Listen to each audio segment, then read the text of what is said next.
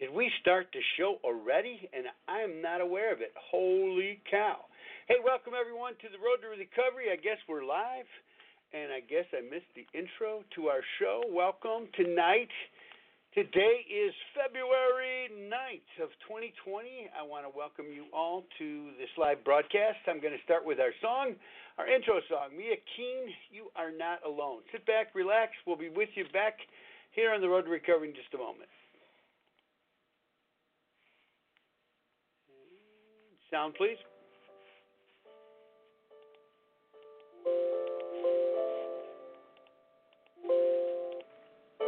Sometimes the pain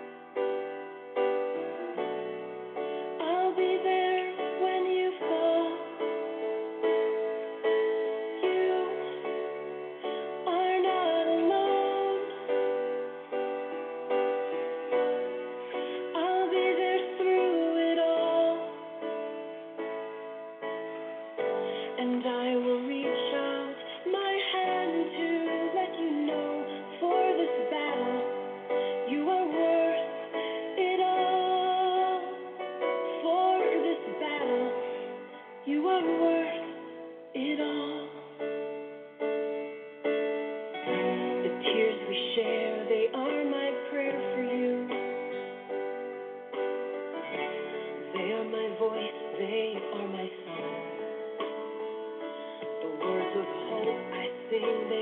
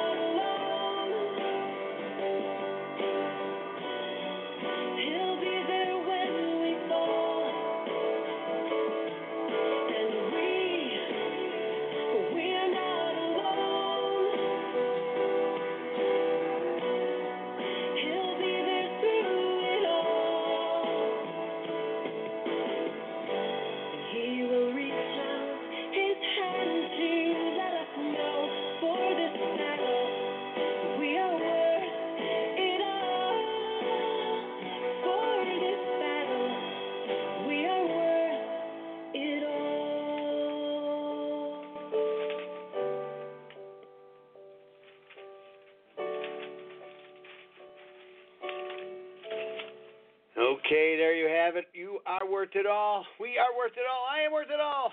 Well, at least for today. Hey, welcome. I am Dan Chuba. I am an alcoholic in recovery, and today, February 9th, means I have been sober 24 years, 5 months, and 9 consistent days, consecutive days of sobriety. Okay? Big deal. Who's counting? I am. I count every day. You know, I tell this to people and they think I'm nuts. They think well, I don't know what they think actually. Some some people tell me they you're a little weird, huh? Counting your days. Some people congratulate me and say that's wonderful. I'm not looking for the praise. I'm just reminding people and myself that I just put another day of sobriety on the books for me. That means I have another day above ground, first and foremost. Thank you, God. The other thing is that I've got hope that I'm going to have a better day and a better life and better things happening to me. And uh, I have a choice every day to do the next right thing. So today, we are going to be talking about what are we going to be talking about? We got a lot of things to talk about today. Welcome. If this is your first time listening to the show, welcome to the show. I'm glad that you are. I don't know how you found it. It's always good to hear from people that find out how they heard about our show. And if you are a repeat listener, thank you too. And I always appreciate the email and the feedback you guys give. Sometimes when you get a chance to call in, it's nice to hear from you. I, know a few of you like to call me after the show or on my cell phone, and you can do that too if that's what you know makes you feel better. If that uh, helps you out, if you get help some way, somehow, that way, that's okay. This is a program that we try to help each other get and stay sober.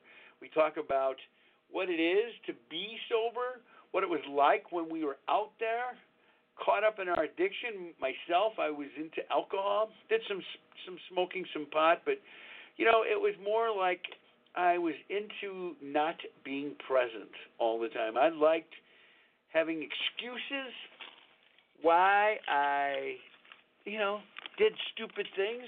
Most of the reason was because I was just stupid and I wanted to do stupid things and I didn't have the courage to accept the responsibility of doing things.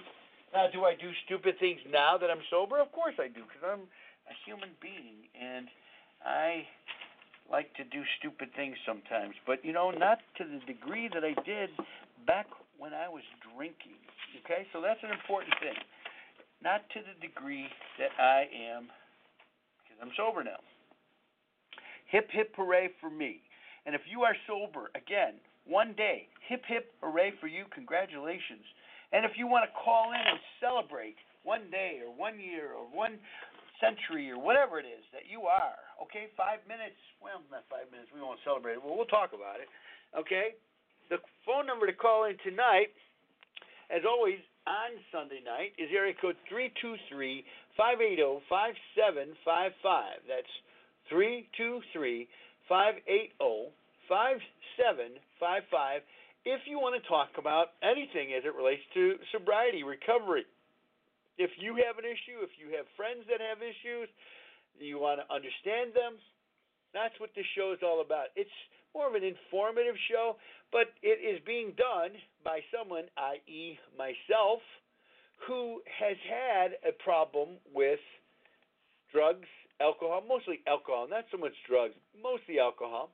And to be candid with you, I don't have that problem anymore because you know what? I have found recovery through the program of Alcoholics Anonymous, and I work a program on a on a daily basis. Yeah, it's not just you know, once in a while. It's on a regular basis. And if you want to understand that, you know, again, feel free to call in and say, Dan, why are you working a program every day if you've been sober that many years? Because that's a long time to be sober. And I agree, it has been a long time. But you know what? I never want to forget why I got sober and what I need to do to get and stay sober, especially in today's world where now marijuana is legal. And you know, I did marijuana. I liked marijuana too, but I wasn't a big, you know, obsessive type marijuana smoker. But hey, anything that I could smoke or do or whatever to, get a buzz, I did it. You know, and that wasn't good. That really wasn't good for me in my life. And, you know, um, I have three children, okay? Three kids. I have two sons, I mean, two daughters and a son. Jessica Natalie on the West Coast. My son Dan somewhere in the States. I don't know what he's doing. He's traversing the States. Good for him. Um, and I wasn't around most of the time that they were growing up. I was caught up in my addictions. My son, I was more caught up into my recovery because I was pretty caught. I was really uh, a mess when I sobered up. And I sobered up, what, 24 years? Five months and nine days ago today. Yeah, how about that? And if you would have told me 24 years, five months, and nine days ago that I would have been still alive today, wouldn't have believed it. I wouldn't have believed it. If you would have told me that I was married, I would be married today to my fourth wife, who is incredible. She's like an angel. I swear to God, she is an angel. What she's doing with me, eh, sometimes I wonder. But I'm glad she is. I'm glad she is with me. She's very good for me, very calming person in my life, and I'm grateful for that. You know, and those are some of the promises that come from working a program and getting and staying sober. It's worth it. It really is. It's worth getting and staying sober. And if I told you that it was easy, I would be lying to you because it wasn't easy. It was full of effort. You know, they talk about, and they told me when I first sobered up, that I didn't have a drinking problem, that I had a thinking problem. And I'm like, what are you talking about? You know, they they asked me. I said, when you had problems, Dan, how many of them? Or did you have fun times or bad? You know, was it always bad? And the truth was, it wasn't always bad. There were some fun times when I was drinking. Okay, and then they said, okay, all the times that you were, uh, of all of the times that you had some serious things that impacted your life in an adverse way, which one of them, or them, them's, involved drinking? and hands down, almost every single one of them that really impacted in my, my life adversely. You know, you don't get married on a sh- you know just on a whim, but that's what I did when I was out there drinking. I was trying to rescue people. I was trying to save my uh, my wives and help them out. You know, and you know somehow there was some love that got caught up into it. You know what we believe is love Sometimes it is simply um, physical. It's lust. Maybe it's physical attraction, but you know we we believe what we want to believe. We are we are the best salespeople in our heads. We tell ourselves a lot of things. You ever tell yourself something? And you're like nobody else believes you, but you are convinced it is all about you, and it's all about us, and about this and that and everything else. And I got to tell you something. Uh, you live and you learn. You know, I live and I learn on a constant basis that, you know, I just have to take life one day at a time and, you know, just uh, do the best job, job I can, effort wise. Effort wise, I got to do the best job I can. So, all right, we're going to be on the air for maybe two hours today. I'm feeling pretty good. I got some rest today. Man, I tell you, I was very tired been getting up early. Okay, I wake up like 4:30, 5 o'clock, and I I can't go right back to sleep. And then when I do finally get to sleep, then I like like to sleep late. So I have been getting up, and what do I do? I put myself to good use. You know, I walk two miles. I need to get healthy or healthier. Okay, I'm not unhealthy. It's just I can be healthier than I am now, and it requires me to put some effort out. It just doesn't happen overnight, you know. Got to put some effort out. So I've been walking two miles. Today I did not. Today, uh, yeah, today was an interesting day because I got to sleep late. And I did go see my wife at church. She sang. We had a nice time. We went out for breakfast. That was nice. I made some bacon because before I went, because I, you know, catch up with her. She does two services, and I only attend one of them, the 10:30 service. So I wake up, made some bacon. I thought we were going to have breakfast at home, and then I decided, nah, let's go out. So the bacon is made. I'll probably eat some when I go back home after the show. And we went out. It was nice. And then we came home and we were both just really tired from a busy, busy week. Yep, I have a busy week coming up too. It's another week coming up. And I came into the office today to meet some clients, and thank God I got here early. And one of my tanks was starting to my aquariums. I have these aquariums, three big aquariums in my office, and I don't know what happened, but one of them started to go sour, and I don't understand what caused it. A lot of times it's, uh, you know, a pump goes out, and the pump seemed to be working, but uh, I don't know, maybe it just needed to be really clean. So I did that. Fortunately, I got it all done, but it's it's slowly clearing up, but it's not cleared yet hate that when it happens. And then I've got uh, another aquarium. Everybody, the other two aquariums seem to be doing well. Um, they seem to be eating a couple fish here and there, uh, so they disappear from from my uh, aquarium, and I just see skeletons. But you know, for the most part, everybody's doing okay. You know, and uh, I talked to people that came over. We had we had guests over last night to our house after a really long day, and my wife loves to entertain. She does, man. She is the hostess with the mostest. Truly is. And I don't really mind. They were playing cards, and I didn't really want to play cards. But somehow during the middle of the evening, one of the card players, they had just perfectly enough. And uh, one of the card players opted out, didn't want to play anymore. So uh, I stepped in and, and took over. Not that I wanted to, but I did. And it was okay. Um, you know, but my wife, she was like a big card game player. And the reason why we it was euchre. I don't know if you understand euchre. I don't really a little bit. And uh, I'm able to get through and fumble. It's kind of like a, a form of pinochle. But uh, yeah, we played euchre for a couple hours and socialized and had people over from church and you know, I get creeped sometimes when I'm around people from church, but these people were okay. They weren't creepy. They weren't, you know, very you know, praise the Lord this and God loves you that and that's a little bit much for me. I'm I'm like uh, I just like real people to be real around me. I'd like to be real and sometimes around the wrong people it's hard to be real because they're not sure how to be real and whatever. So it was a it was a good evening. We had a good time, but we were up late and we cleaned up and everything was all done and like I said, today we slept late or came home after after we went to lunch and and we just slept. I slept till about three three thirty, and then I had to get up and run into the office to meet with clients. So it was a good day. Again, any day we're above ground is a good day. Any day that there's no snow on the ground is a good day. And even though it snowed like three inches today, most of it is melted off the streets already, and that's good. And we'll have some more snow coming. But boy, what an incredible, wonderful winter we have had this year already. Pretty incredible. Now, my goings on during the week, you know, when I'm always looking for something to talk about topic wise, you know, we talked about hangovers, hangovers of many colors. Last weekend, what was last weekend? Anybody remember? Raise your hand. Okay, last weekend was Super Bowl, and it just seems like it was such a long time ago. Super Bowl, right? Last Sunday? Yeah, pretty sure it was, yeah, because it was the second. And I hope your team won, the Kansas City Chiefs.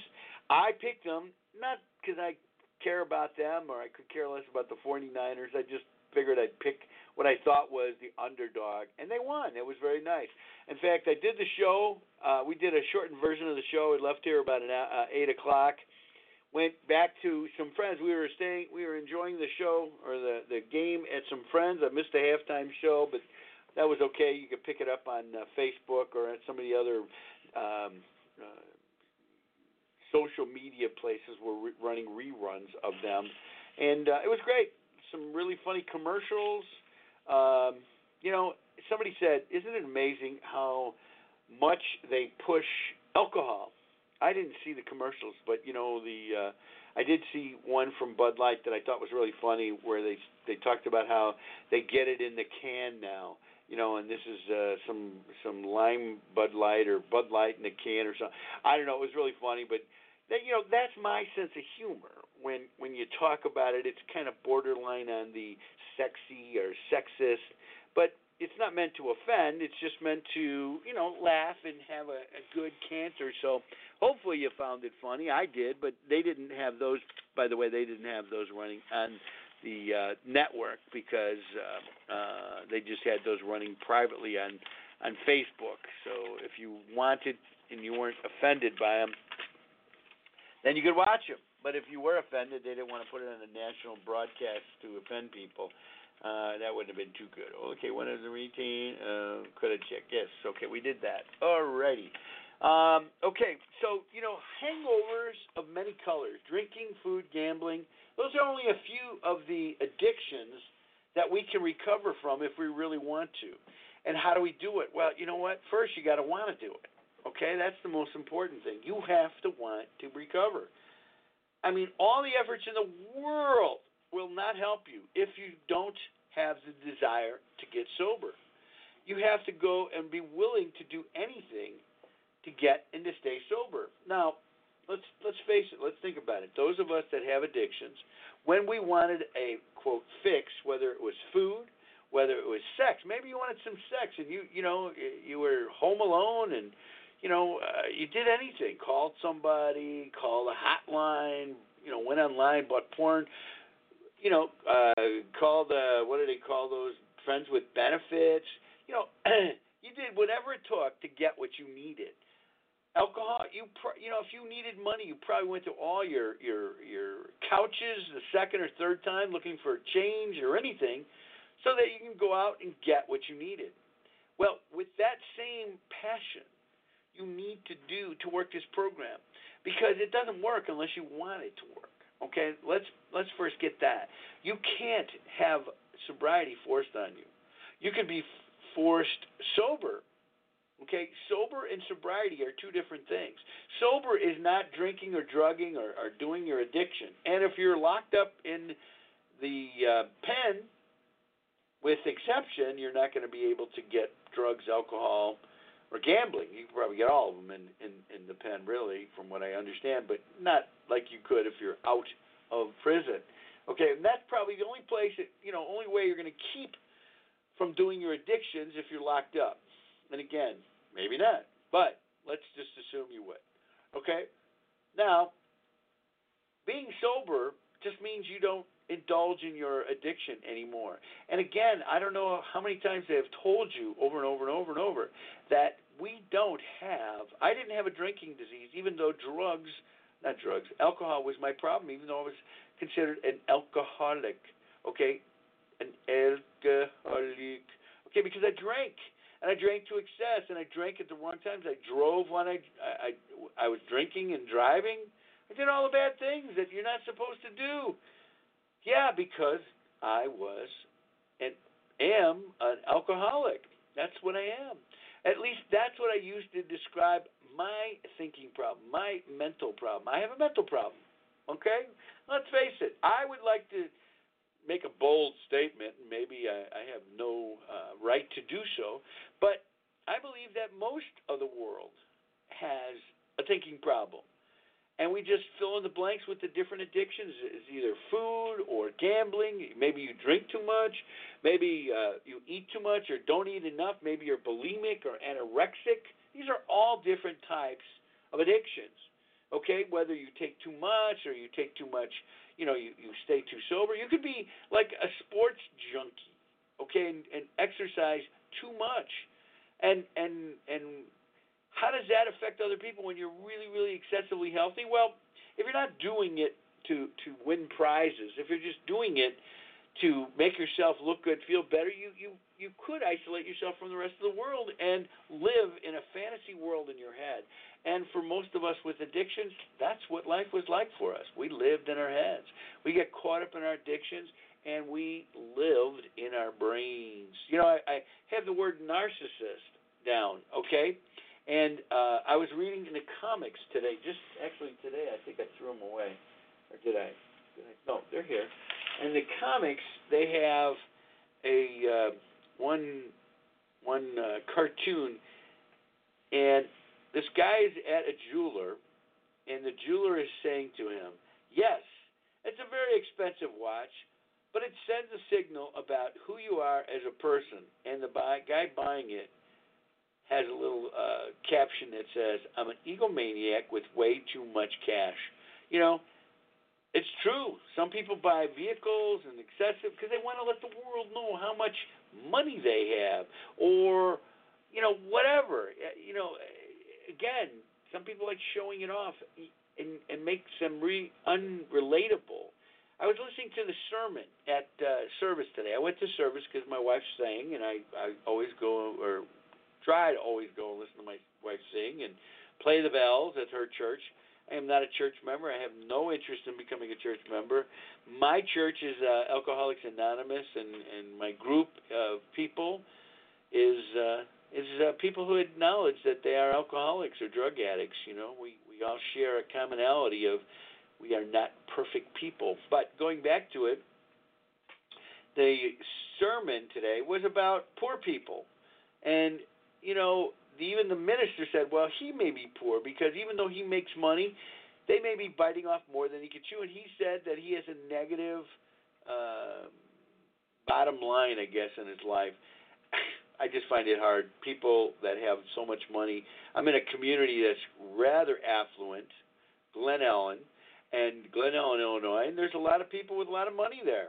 And you know, we're surrounded by communities and people that are poor and struggling and how far do you go to help these people? You know, you want to help them, but you know, you have to also learn that people need to help themselves. They need to want help. Okay, it's not enough to just be, you know, sustaining. I give a big hand to anyone that reaches out, looks for work. Anyone that reaches out and says, "Hey, I can remember employing people over the years in my company here." Just because they sent me a, a letter saying, "Hey, Mr. Chuba, I would like a job," I was like, man, that's the person I want working for me. As long as her mothers didn't write that little request, that's the kind of person I want working for me. You know, and amen. Uh, I hired him, and and that was a good thing. You know, um, I should stay on focus. You know, like that one gentleman a couple of weeks ago was talking about PTSD, and he goes, "Hey, when are you going to talk about that?" I thought that was the topic. You know, it's all relatable, I guess. Um, it's always good when people call in and, and keep me on track, but otherwise, I I just run where my brain goes. You know, it does. Uh, people like us. Let me read what I wrote. Drinking, food, hangovers of many colors. Yeah, there's all different kinds. Okay, we here to learn if you're caught up, people like us, caught up in an addictive manner of living, how can we overcome these addictions, become productive citizens, people living in today's world and living our lives to the fullest, one day at a time? Well, that's really the concept of the show. Is how do we get there? Well, first, we admit that we were what powerless over alcohol, and that our lives become unmanageable. And we'll probably talk and review the 12 steps because we're going to read how it works. I, you know what? Let's start this uh, show, even though we're half hour into the show already. Let's let's get to. We're, we're reading from the Al-Anon Thoughts of the Day book because when I went to get a Alcoholics Anonymous book, I gave mine away to somebody I thought needed it, wanted it, um, and that's good. I hope they're using it.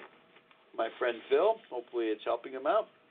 Okay, but uh, February 9th, the Al-Anon One Day at a Time would it help my situation to know why the alcoholic drinks to such excess that everything around him or her is damaged in some way by his compulsion?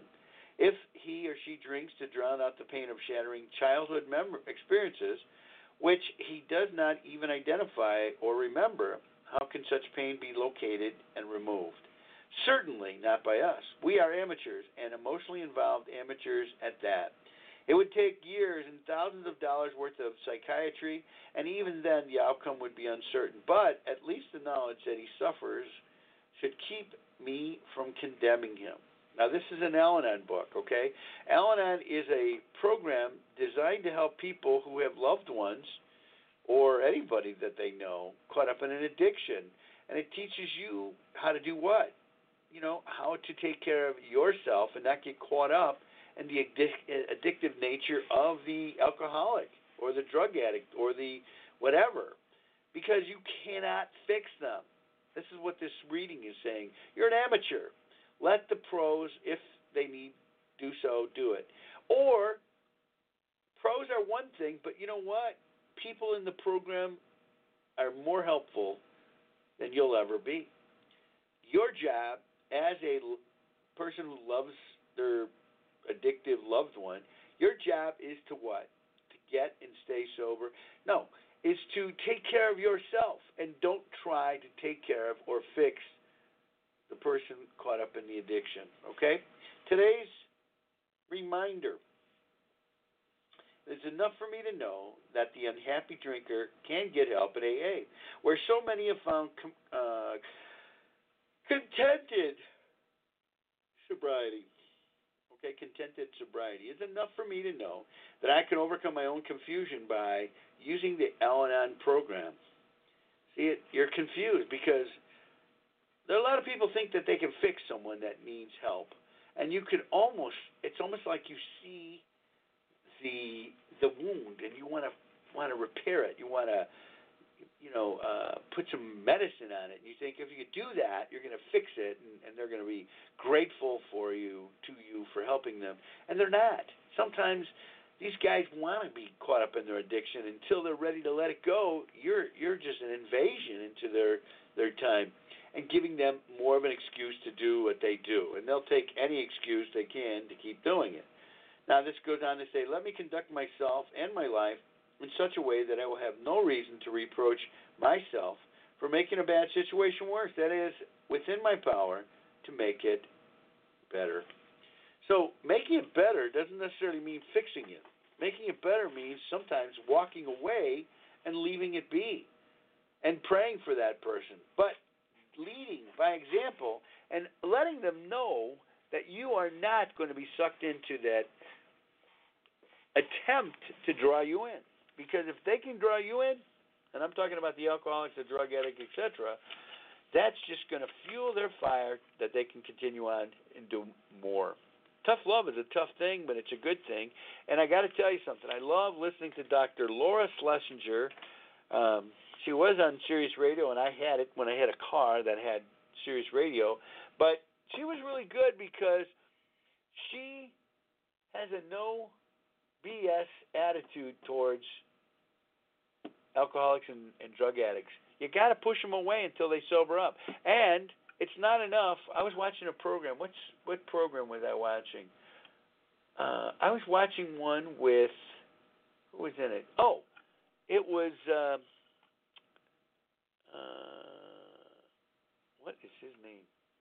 The really handsome guy, George Clooney. George Clooney was in it, and he was starring as a Michael Clayton. Michael Clayton, an attorney that was uh, helping people out in this big lawsuit against the big corporations poisoning water and knowing it willfully and all this other stuff. But in it, his brother was a gambler, and his brother you know, took his sister's car's tires and sold them for drugs. And he came back after being sober for five days or eight days and said, "Look, me, I'm I'm trying. I'm eight days sober. You know what? You got to go away for longer than that. Okay, eight days is good. Let me tell you, any day that you're sober is good, but don't try to make amends right away. Okay, don't run around and try to tell everybody, look, and I'm sober, and and please forgive me for all the the crazy ass stuff that I've done in the past because it's way too sensitive, and you don't have enough time to really convince them that you're going to be and stay that, and and it may even backfire. It may even hurt you because they may even challenge you and and send you away to the point where it upsets you and you'll want to go back out and drink even more. And that's not a good thing. We don't want that to happen. So, you know, when you're getting sober, you know, first you got to get sober. Okay, then you don't run around and tell people, "Look at me, I'm sober." No. Okay, if you're sober and if you're working a program, they'll eventually see it. If they see that you're not at bars, if they see that you're you're you're shying away from drinks or conversation or any of the attitudes that you had back when you were caught up in your addiction. You know, that's going to make more of a statement in your life than running around telling everybody, "Hey, look at me, I'm not drinking anymore." Uh, I, I while I'm sure they were happy that you can do that, I don't know that they're all going to give that much of a ding dong care that you are doing that because hey, you may have said that or done that long ago, or once again, maybe you hurt them so badly that it's even a bigger problem, and they can't, you know, they have a hard time getting over it. So, live show, live show. Excuse me, live show, and so that's why I'm sneezing. Live show. Guys, I got to tell you, I have a pretty darn good life. It really is. I love being sober. If I would have known before that being sober today would have meant so much as it does to me today, gosh, I tell you, would not have. I wouldn't have picked up that first drink, but you know what? God had bigger plans for me in my life. And here I am today speaking about how to escape from that life that I was so caught up in, okay? I was caught up in that life. You know what? It's little things that mean a lot. My friend Steve called me this week, and it was great. Steve, thank you very much. Hopefully, uh, you, I, I, I'm assuming you updated the page. I always think that he does it, but maybe not. Who knows? Uh, uh, Oh, good, got it. Just got hung up on a phone call. Okay, no problem. Steve did it. Thank you. Steve is incredible. You know, I met Steve years ago in this program, and he's come so far. Okay, I don't know. He's he's celebrating over four years of continuous sobriety. You gotta love that about him. But you know what? He called this week and said, "Hey Dan, I gotta share something with you." And I said, "What's that, Steve?" He goes, "I was just outside shoveling my snow and having a conversation with a neighbor." and he goes, "You know, for the first time in my life, I'm having a conversation with neighbors. I am like a regular guy in a in a house now, and you know, it really meant a lot to him, and, and it was great to hear him share that with me, and that he felt the need to share. It. Yeah, thanks, Steve. I appreciate that. That was great, and that's how we help each other. Okay, Steve helped me by allowing me to be his sponsor, and by being his sponsor, it gave me and motivated me to to live my life even better in this program. And that's how this program works. When you help somebody, you help yourself. And doing this show every week, it reminds me a couple things. First of all, to stay humble. Okay, it really does t- teach me to stay humble, because yeah, maybe somebody's actually going to listen to this show. Okay, and I might see these people out and about, and I don't want to come off as a big a hole, but I do want them to know that I am so grateful for this program that I that I work that I got and stayed sober doing it. And you know, you listening in may not think it's that you know interesting of a show. I don't know if you do or not. Nobody, you know, I get calls from people. They like certain things, some they don't. I think the Oscars are on tonight too. I think we're competing with the Oscars. And the good thing about the show is that it it, it you can listen to it again later in the week. You can play it back. That's okay. I don't think you can play the Oscars back unless you record it yourself. I don't know if there's a place to re- rewatch it, but that's okay. If nobody gets anything out of this program, guess what? I do. You know, normally I would have sat if if I was out drinking, I would have been in a bar tonight, and I would have been looking around for people, and maybe some people would have been home, and then I would have felt bad that I didn't have a home to go to, and and and loved ones to go with, and and maybe I would have drank more, and and you know uh, try to buy somebody a drink so they talk to me, or you know, or, or or whatever, you know, all these different things that we do, and I got to tell you something. Um, I'm just glad I'm not that person anymore. I'm glad I'm I'm off to something better in my life, and uh, and that's this program. So whether I am talking to a million gazillion people, there's only six billion people in the in the world. It would be nice that one day everybody listen at the same time. I don't know what they would say. They'd be like, "Oh my God, what is this guy talking about? Holy cow!" He seems pretty free about talking about his recovery from addictions. But it's been 24 years, five months, and nine days. So he obviously doesn't have that problem anymore. Well, you know what? Eh, you know, last night I was serving drinks, and you know, my wife picked up beer for our guests, and she asked the bar, you know, the uh, liquor store what they would recommend. And what was funny is, you know, she doesn't know because she doesn't drink beer. She got wine. She has special wine she likes. She doesn't drink that much. Drinks uh, you know, a couple glasses of wine, and that's pretty much it. So, you know, she, you know, I'm around all this beer, looking at it, and I got to tell you, some of it smelled pretty good.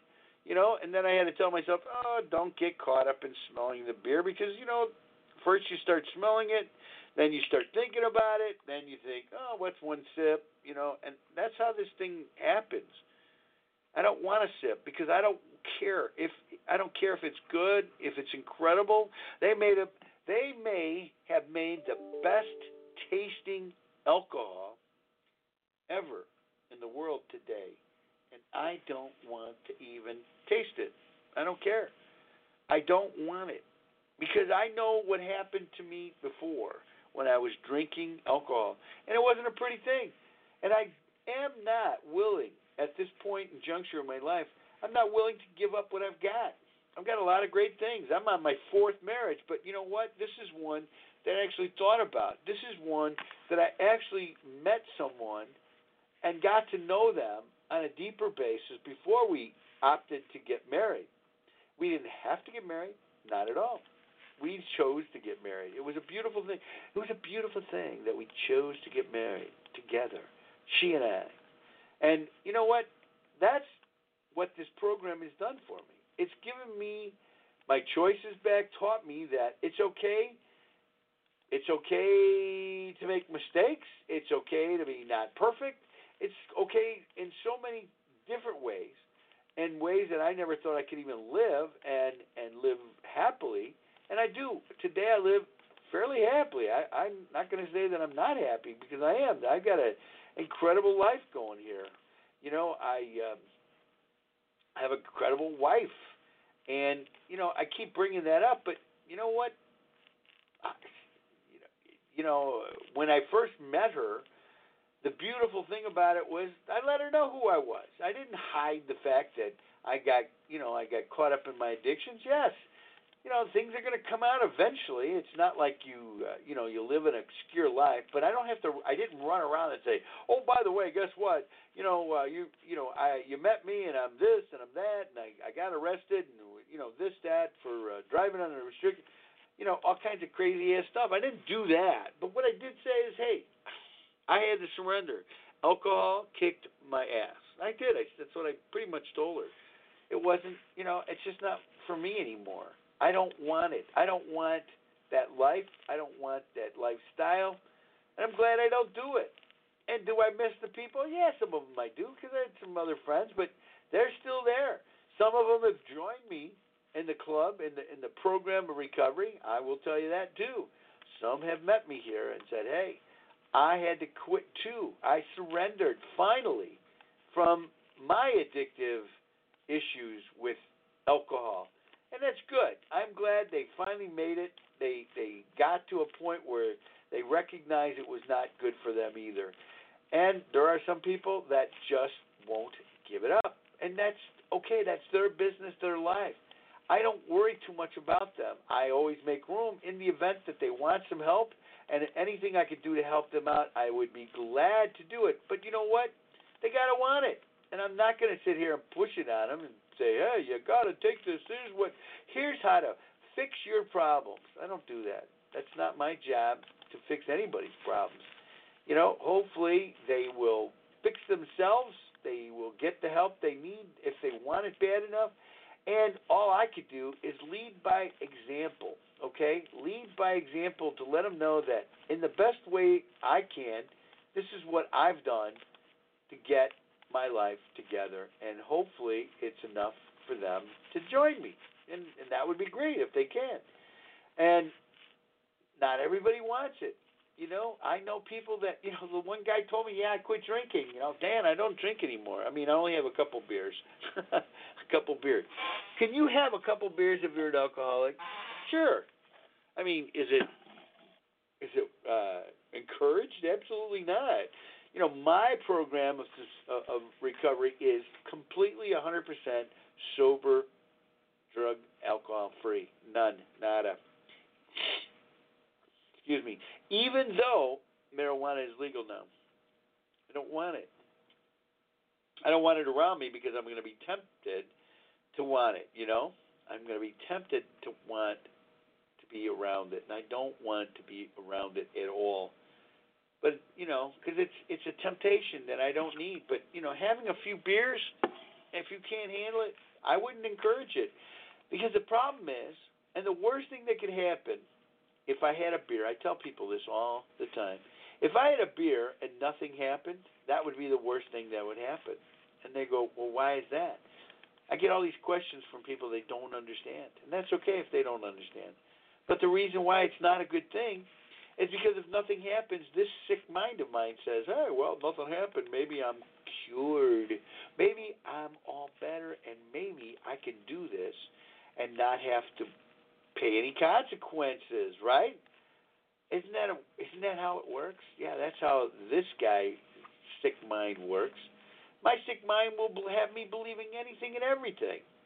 I don't want to do it. I don't want to be part of any of that stuff anymore simply because it wasn't healthy for me. It's not a healthy thing for me.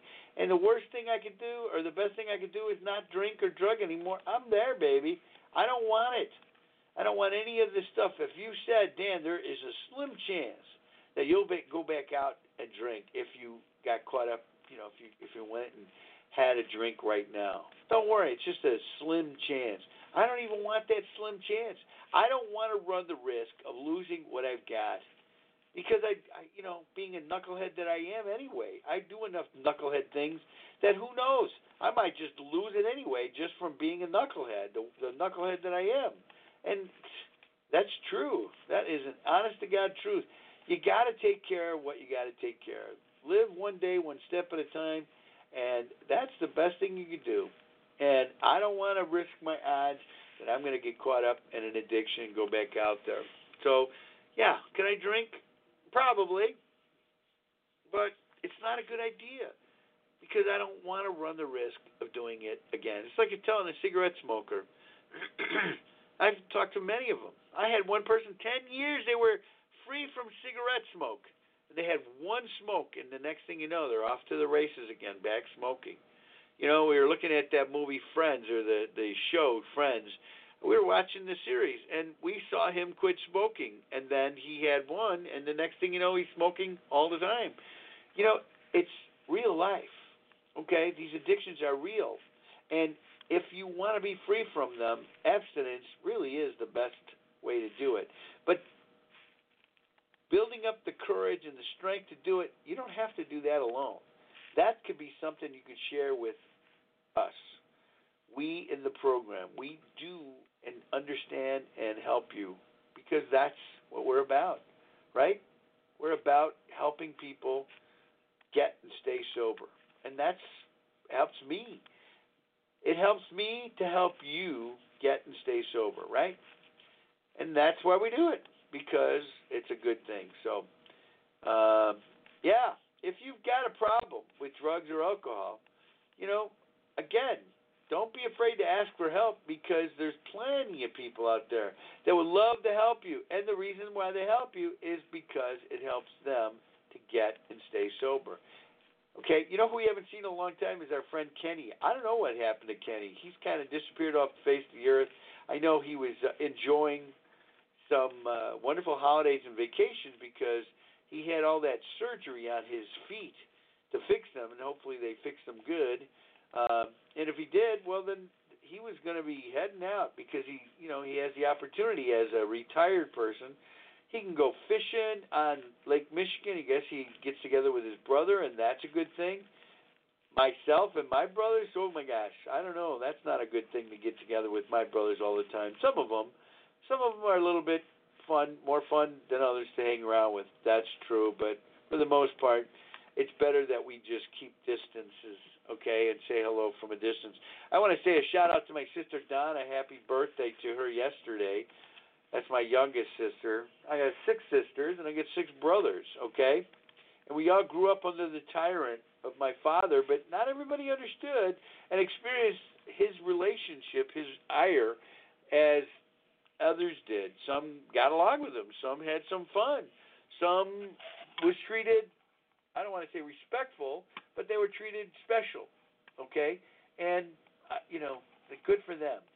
I, I, I went through my disdain, in a sense, for them at one time because I just felt bad. I thought at some point, because my father did what he did, I thought that they should be a little bit more compassionate, more helpful to people. Those of us that uh, you know really took his. Uh, we we really got caught up in his uh, angst, his anger, and his frustration because he was a he could be a really mean and nasty guy, and a lot of people saw him as a nice, wonderful, loving father. Okay, um, I wasn't that I wasn't one of those people. Okay, I knew that he didn't have a problem working, and he did provide for us. So you know there were many good things that he did, but on the other hand, you know he was mean, he was nasty, and he, you know, left me feeling like I was an unwanted person in his life.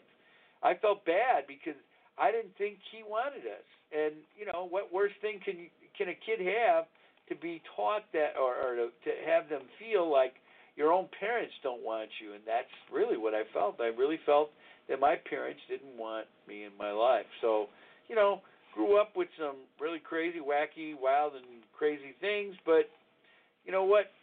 It all all those things made me the person that I am today, and I'd like to think I'm a pretty good guy, and uh, you know something I need to work on.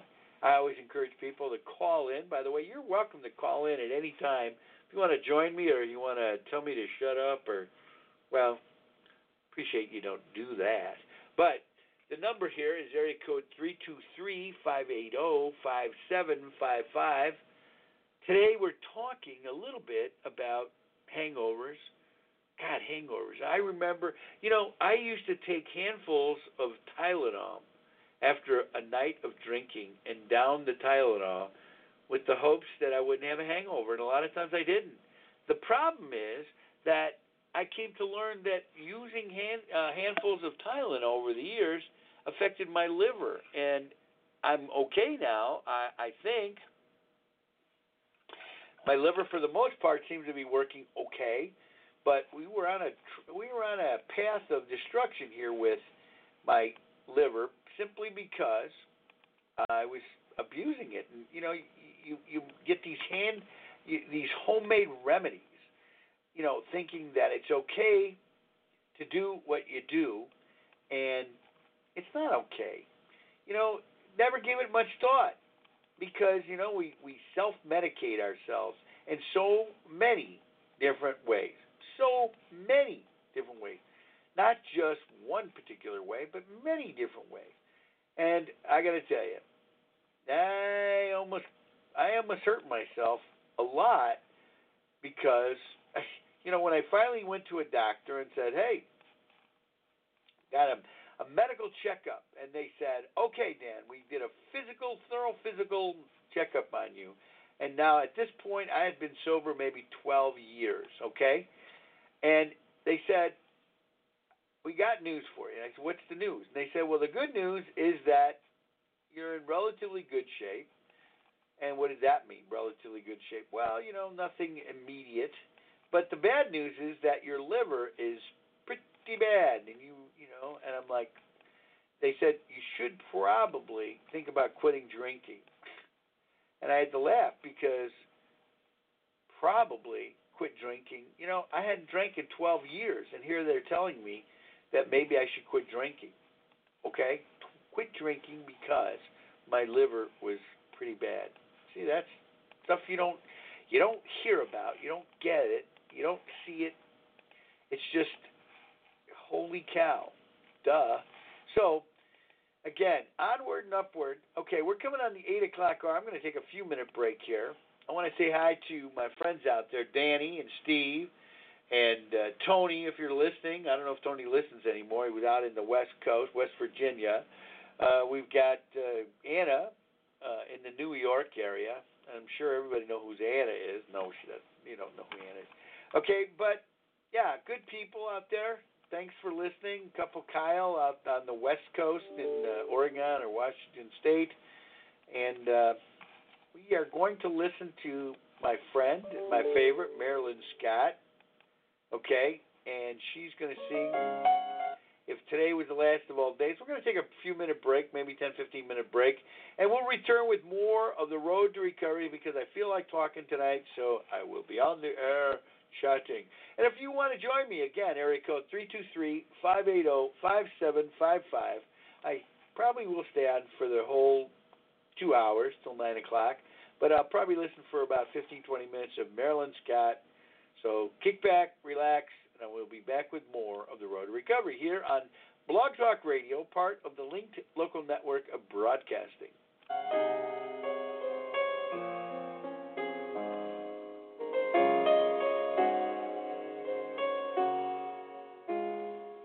If today were the last of all days, would it change how would you rise for a moment above all your fears? Become one with the moon and the star would you like what you see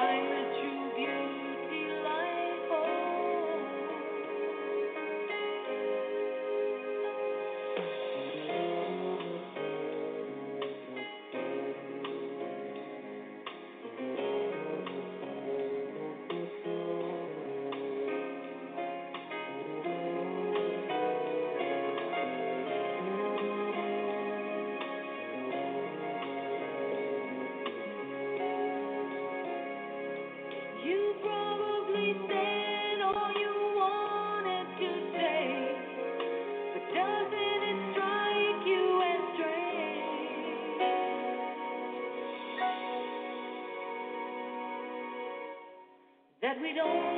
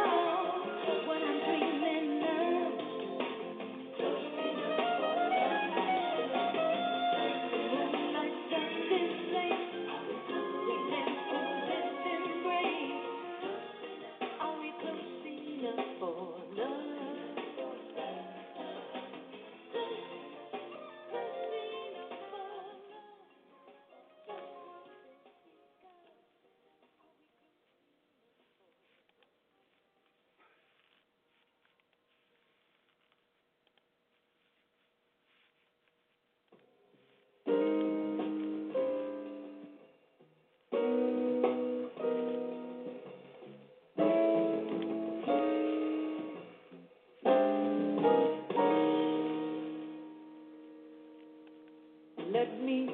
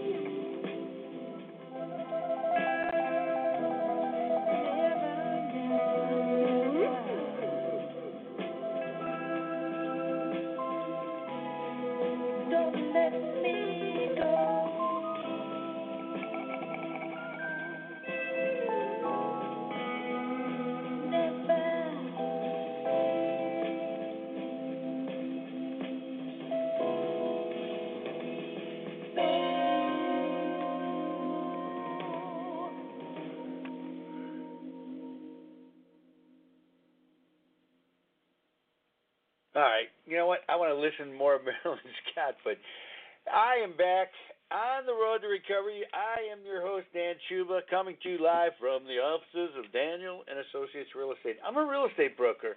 I own a real estate company. Yes, and yes, you can know that I'm an alcoholic in recovery. A lot of people knew I was an alcoholic when I was out there. They, uh, you know, wrote it off that I was a wild man and a crazy man and all that stuff. But what I really was was out of control, and I I had some really bad thinking going on in my head, and uh, it wasn't good.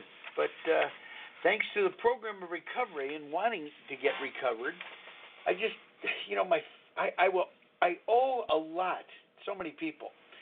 There's my friend Richard, who has been by my side for the last 40 something years. He's an attorney and he's a great guy. Oh, he's an interesting guy to say the least, but I tell you what, he still is a great guy. He's been by my side. Close friend, kind of like a brother. There has been uh, my friend Deb and Jim out in Indiana, who Jim passed away about three or four years ago, and Deb's still around. Longest friends I've had. Got high and stoned and drunk with them many times over the years, and now we don't do that. Jim died of uh, brain cancer, uh, a uh, complication from smoking cigarettes. I remember when I quit smoking, and I went to Jim, and he says, "Aren't you smoking anymore?" I go, "No." And he said he would. Uh, I said, "You might want to think about quitting smoking," and he goes, "Not until they pry my cigarette out of my dead hand." And you know what?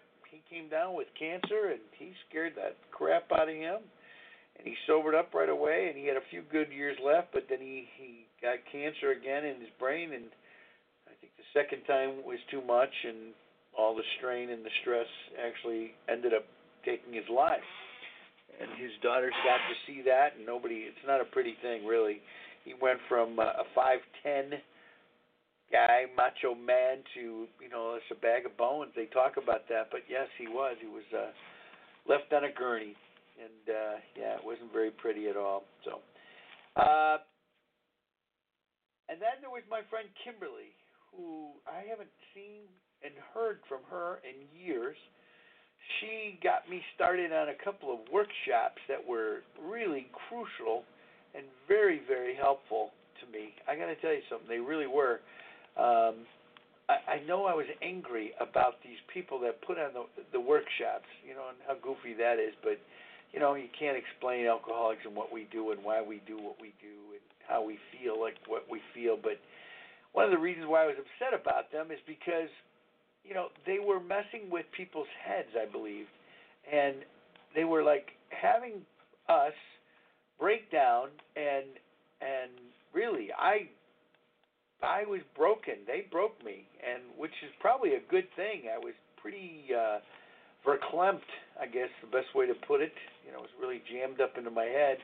And these guys got a program, put a program that that was helpful to me to to get out of myself and to uh, actually eventually grow. And uh, I do know that uh, my understanding is the founder, one of the founders of the program, actually died um, I don't know what from, but uh, he's no longer here on the earth. But Kimberly, my friend Kim, got me involved, and I'm always be grateful to her for doing that because she paid for my my program to, to go to it for the first time, and I went uh, maybe a half a dozen times, and each time I went, I, I really grew involved. Invited my brother uh, Jim to join me, and he made some some good growth, some serious growth. Um, yeah, it was pretty amazing.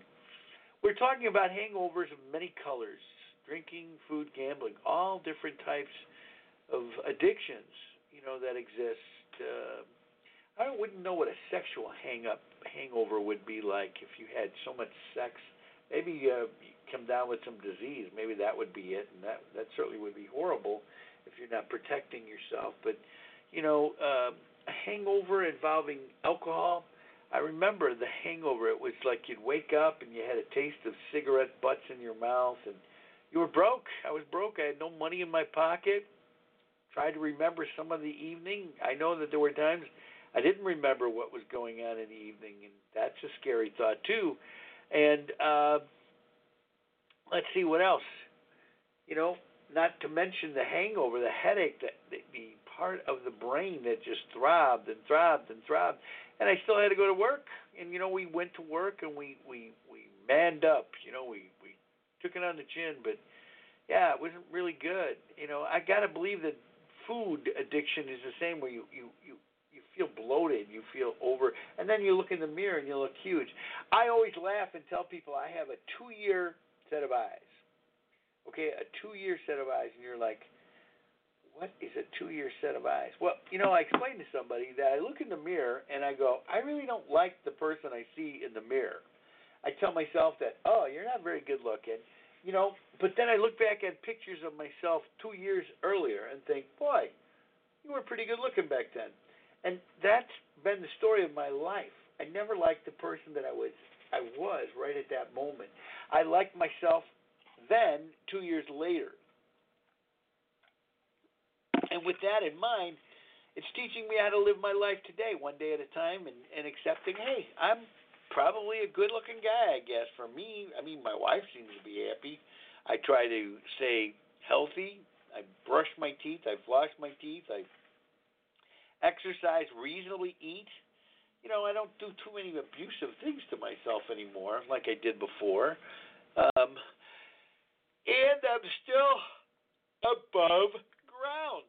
And that's a good thing. Any day you're above ground, it's a good thing. You know, you can have all the money in the world. And if you lose your life, you can't take it with you.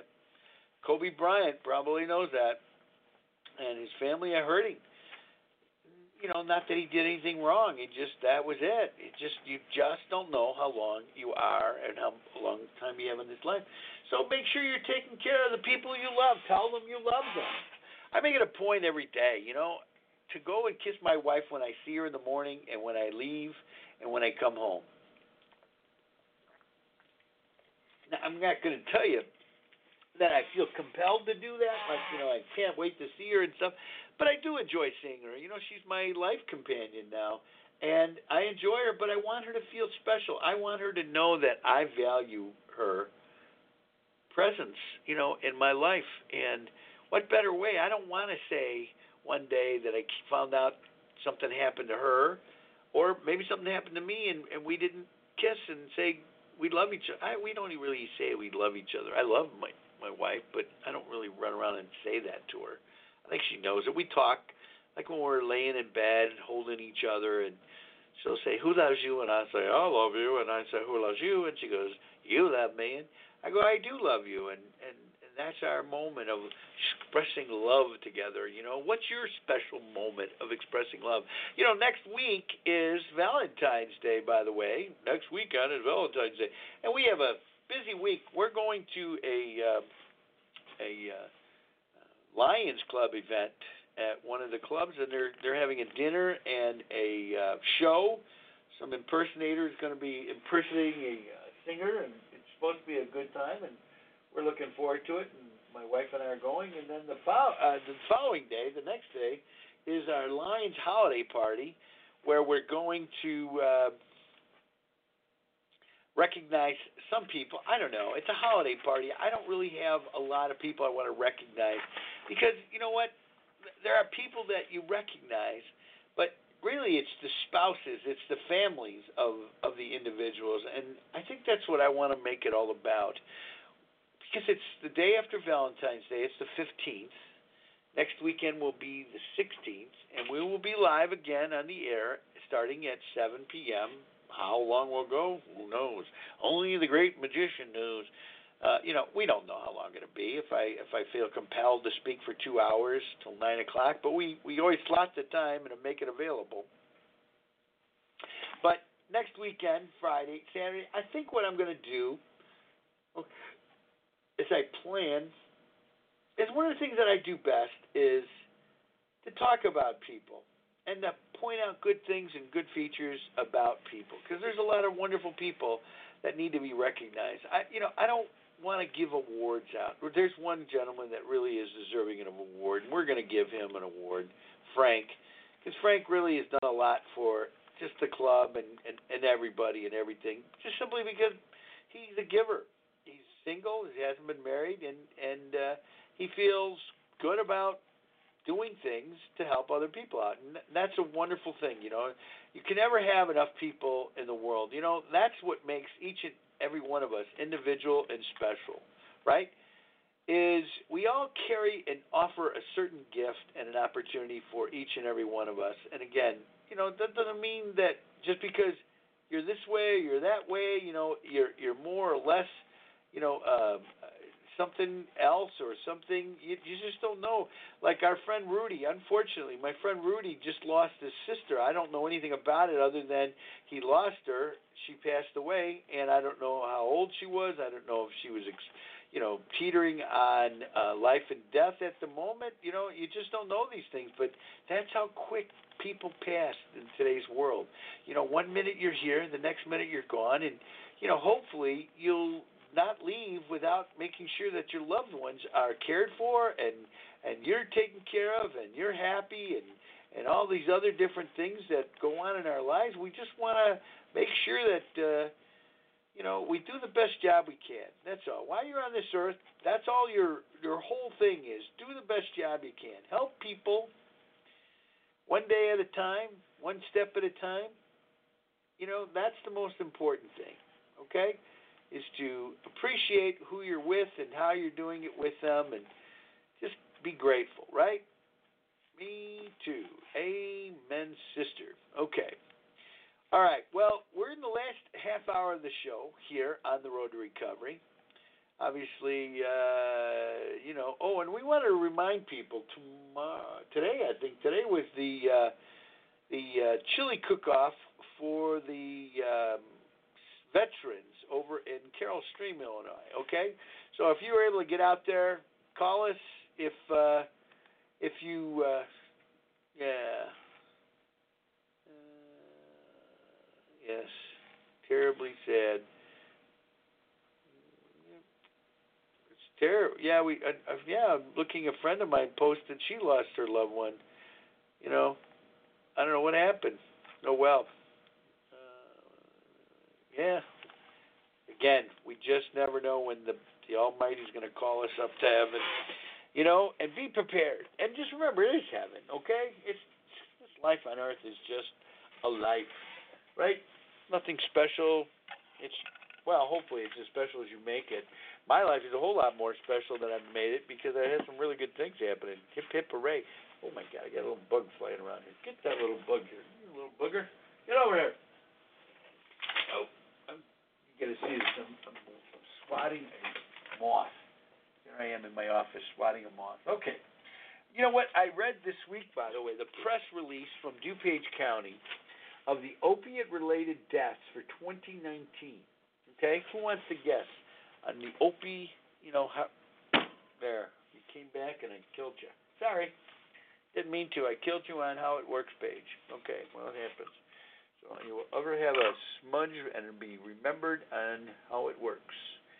Okay, I'm going to read the opiate, opiate, opioid related deaths for 2019 for DuPage County. This is Coroner Richard Jorgensen released these statistics. He completed the evaluation of opiates related deaths for 2019. Heroin related deaths have fallen again in 2019. Beginning in 2015, the influx of illicit fentanyl has changed the nature of, of the epidemic. The number of deaths related to fentanyl alone, once again, has increased as heroin mixed with fentanyl. So fentanyl, I mean, heroin alone, 13 people died in 2019. Isn't that amazing? 20, 7, 13 people have died from heroin overdoses. 42 people died from heroin and fentanyl mixture overdoses. 33 died from fentanyl alone. And that stuff's supposed to be like a mule kick in the head. Eight opioid based prescription medication deaths. So total deaths of illegal drugs are 88. That's 8.6% increase over 2018. Total deaths of all opioids, 96. 2% decrease over totals in 2018. There's also been a shift in the ages of the deceased. There has been a decrease in the teens and 20s and an increase in each decade after. Since 2013 to 2019, 46 deaths, 96 deaths. Males, back in 2013, they were 39 year, years old. Today, no, 39 were males. 77 were males in this 2019. Females, there were seven. 2019, there were 19 females that died. The age range 15 to 64. Now it's 19 to 67, so it's creeped up three years. Not much.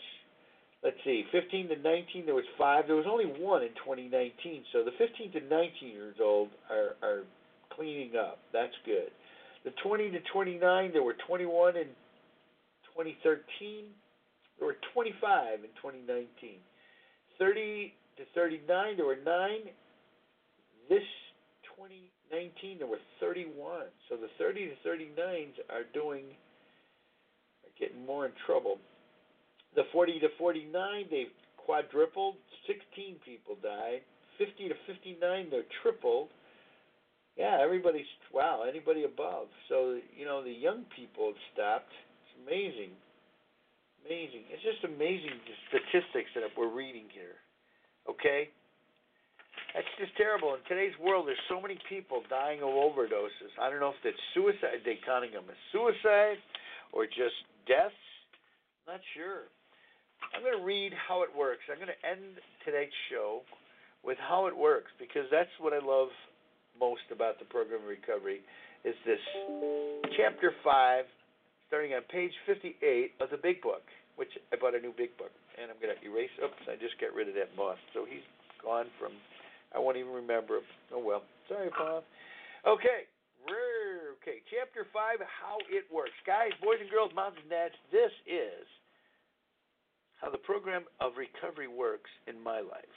Maybe it can in yours if you wanted to Okay, but it goes like this. Rarely have we seen a person fail who has thoroughly followed our path. Those who do not recover are people who cannot or or will not completely give themselves to this simple program. Usually men and women who are constitutionally incapable of being honest with themselves. There are such unfortunates. They are not at fault. They seem to have been born that way. They are naturally incapable of grasping and developing a manner of living which demands rigorous honesty. Their chances are less than average. There are those, too, who suffer from grave emotional and mental disorders, but many of them do recover if they have the capacity to be honest. Our stories disclose in a general way what we used to be like, what happened, and what we are like now. If you have decided you want what we have and are willing to go to any length to get it, then you are ready to take certain steps. And some of these we balked. We thought we could find an easier, softer way, but we could not. With all the earnestness at our command, we beg of you to be fearless and thorough from the very start. Some of us have tried to hold on to our old ideas, and the result was nil until we let go absolutely. Oh my God. You gotta let go absolutely, boys and girls. You can't hang on to it. You gotta let it go. And you gotta give it away too, in order to get it back. We'll figure that one out, okay? We'll talk about that another time. Remember that we deal with alcohol. Now, you can put any addiction in there, boys and girls. It doesn't have to just be alcohol. This could be food or gambling or sex or drugs or um, uh, work or chaos. Maybe you're addicted to chaos. I was, I think I was for a while there. For some reason, I thought that I was the center of the universe and that I was going to fix it. Okay, and I needed to keep people around me so that I could help them. You know what? I I keep people away from me now. If they're that messed up, I don't want to be around them because they're just going to drag me down. But if they want help, I'm there to help out. And there are people that are worthy of help. And I'm going to tell you something. I met a wonderful family of Mexican people. They were Mexican. Mexican family. They came to this country and they're living in a basement of a house with uh, three kids and adults. And they're paying rent to somebody, and I, you know, hey, God love them. They have a place to live, and I found them a place that they can move into. They both have good jobs, the wife and the and the husband. They will probably have a difficult time ever buying a house because they don't have a social security number. They might have an ITIN number, so they, they the banks are not going to give them a, a loan, and that's sad. But that's the reality of. But at least they can get out from the basement. I'm happy to put them in a house, and they're in a house now, and and they're living above ground. And I got to tell you, it was very touching because I stopped by to check on how they're doing and drop off a, a remote control. And the young boy who was about five, maybe six, seven, maybe eight years old, he he said, "Thanks, Mr. Dan," and he gave me a hug. And God, if that wasn't worth everything in the world, You know, I didn't get stuff like that when I was drinking because I could care less about anybody. But today, it's nice to help somebody out. Okay? So, remember we deal with whatever your addiction is cunning, baffling, powerful. Without help, it is too much for us. But there is one who has all power, that one is God. May you find him now. Half measures availed us nothing. We stood at the turning point. We asked his protection and care with complete abandon. Here are the steps we took, which are suggested as a program of recovery. Number one, we admitted we were powerless over alcohol, that our lives had become unmanageable. Number two, came to believe that a power greater than ourselves could restore us to sanity. Number three, made a decision to turn our will and our lives over to the care of God as we understood Him. Number four, made a searching and fearless moral inventory of ourselves. Number five, admitted to God, to ourselves, and to another human being the exact nature of our wrongs. Number six, we're entirely ready to have God remove all these defects of character. Number seven, humbly asked Him to remove our shortcomings. Number eight, made a list of all persons we had harmed and became willing to make amends to them all. Number nine, made direct amends to such people whenever, wherever possible, except when to do so would injure them or others. Number ten, continued to take personal inventory, and when we were wrong, promptly admitted it. Number eleven, sought through prayer and meditation to improve our conscious contact with God as we understood Him, praying for only for knowledge of His will for us and the power to carry that out. Number 12, and I'm going to sneeze. Live show. Sorry, we don't have a mute button, so you get to hear me. Lord. Okay, I think I got it out. Two. Okay, having had a spiritual awakening as a result of these steps, we carried, we tried to carry this message to alcoholics and to practice these principles in all of our affairs. Many of us exclaimed, What an order! I can't go through with it. Do not be discouraged. No one among us has been able to maintain anything like perfect adherence to these principles. We are not saints. The point is that we are willing to grow along spiritual lines. The principles we have set down are guides to progress. We claim spiritual progress rather than spiritual perfection. Our, de- our description of the alcoholic, the chapter to the agnostic, and our personal adventures before and after make clear three pertinent ideas A, that we were alcoholic and could not manage our own lives. B, that probably no human power could have relieved our alcoholism. And C, that God could and would if He were sought. That's how my program works, boys and girls. It really does. I, I I'm not perfect, and I but I, I strive to do the best job I can. Yeah, sometimes I cut myself a little bit more slack than I should, and probably could be a little bit better. But you know what? It's progress, not perfection. Okay? I'm not going to fix myself after years of messing up myself, you know, in this messed up world. But it's a good world and not a bad one to live in if we can figure out how to do it. One day, one step at a time. And that's what I do. One day, one step at a time. I try to do my best. And when I help other people, that's when I feel the best sense of everything. You know, I'm the president of the Lions Club. Next week is a holiday party. And again, I don't like to give out just shallow awards to people for what? For doing what they're supposed to. They're volunteering. That's good. But you know what? A lot of them don't do what they're supposed to do. Okay? And I got to tell you something. It's sad when you see that they can't, you know, that things happen like that. You know, when when people, what oh God Almighty, listen to me. I am so screwed up. I'm looking at this and looking at that and being confused. Okay, holy bajobies, that's a lot of antlers. I'm looking at a a deer with like 50 points. Some some hunter's gonna want to shoot your your butt for sure, buddy. Holy mackerel! Let's yeah, let's go out and kill something. Oh, it's okay. Do you have a gun license? Okay.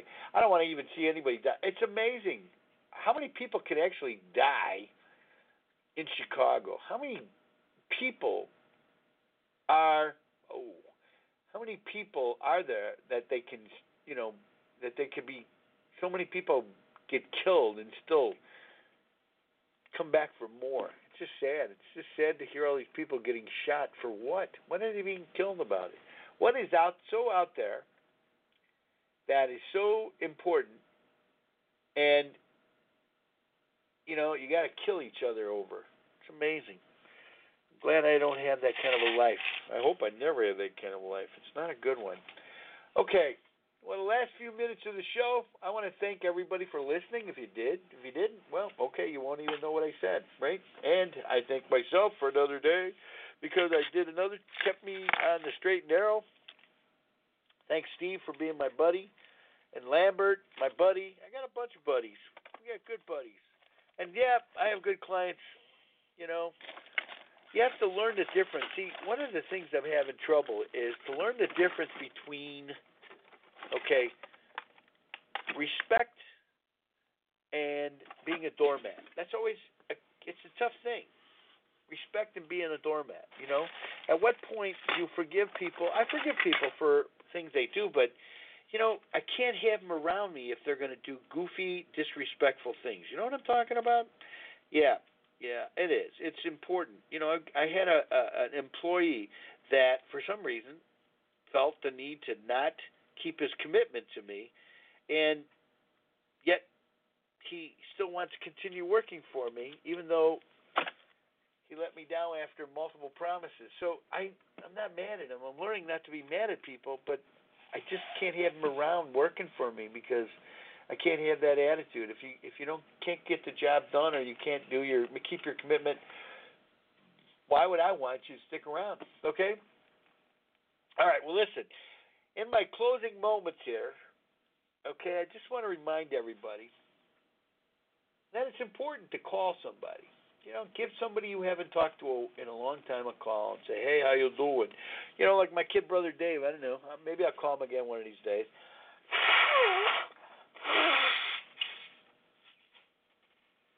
Live broadcast. You get to hear my. Sorry. Okay, and I want to say a shout out to my kid who uh, didn't even remember my birthday. Thanks, Dan. That's okay. It's not the end of the world either. Nothing is. Nothing is worth losing sleep over. Acceptance is the key. If you don't like something, you don't have to like it. You just have to accept that it is the way it is and move on with your life and try to have a better life, right? And that's what I do, one day, one step at a time. So, folks, I want to say thanks for listening. I hope that you have a great week, unless you have other plans. See, we, we choose, we're going to talk about that, making choices. Let's talk about choices. Choose to have a good day. Choose to have a good week. Choose to have a good life. It's your choice, believe it or not. We'll talk more about that next week. That'll be our topic choices. Which choice do you make? Okay? Choose to listen to the show or you choose to turn it off. Choose to come back. Who knows? Choices, people. Okay? You are what you choose to do. Okay? All right. Have a great week unless you have other plans. Thanks for listening and have a great week. Okay? Good night.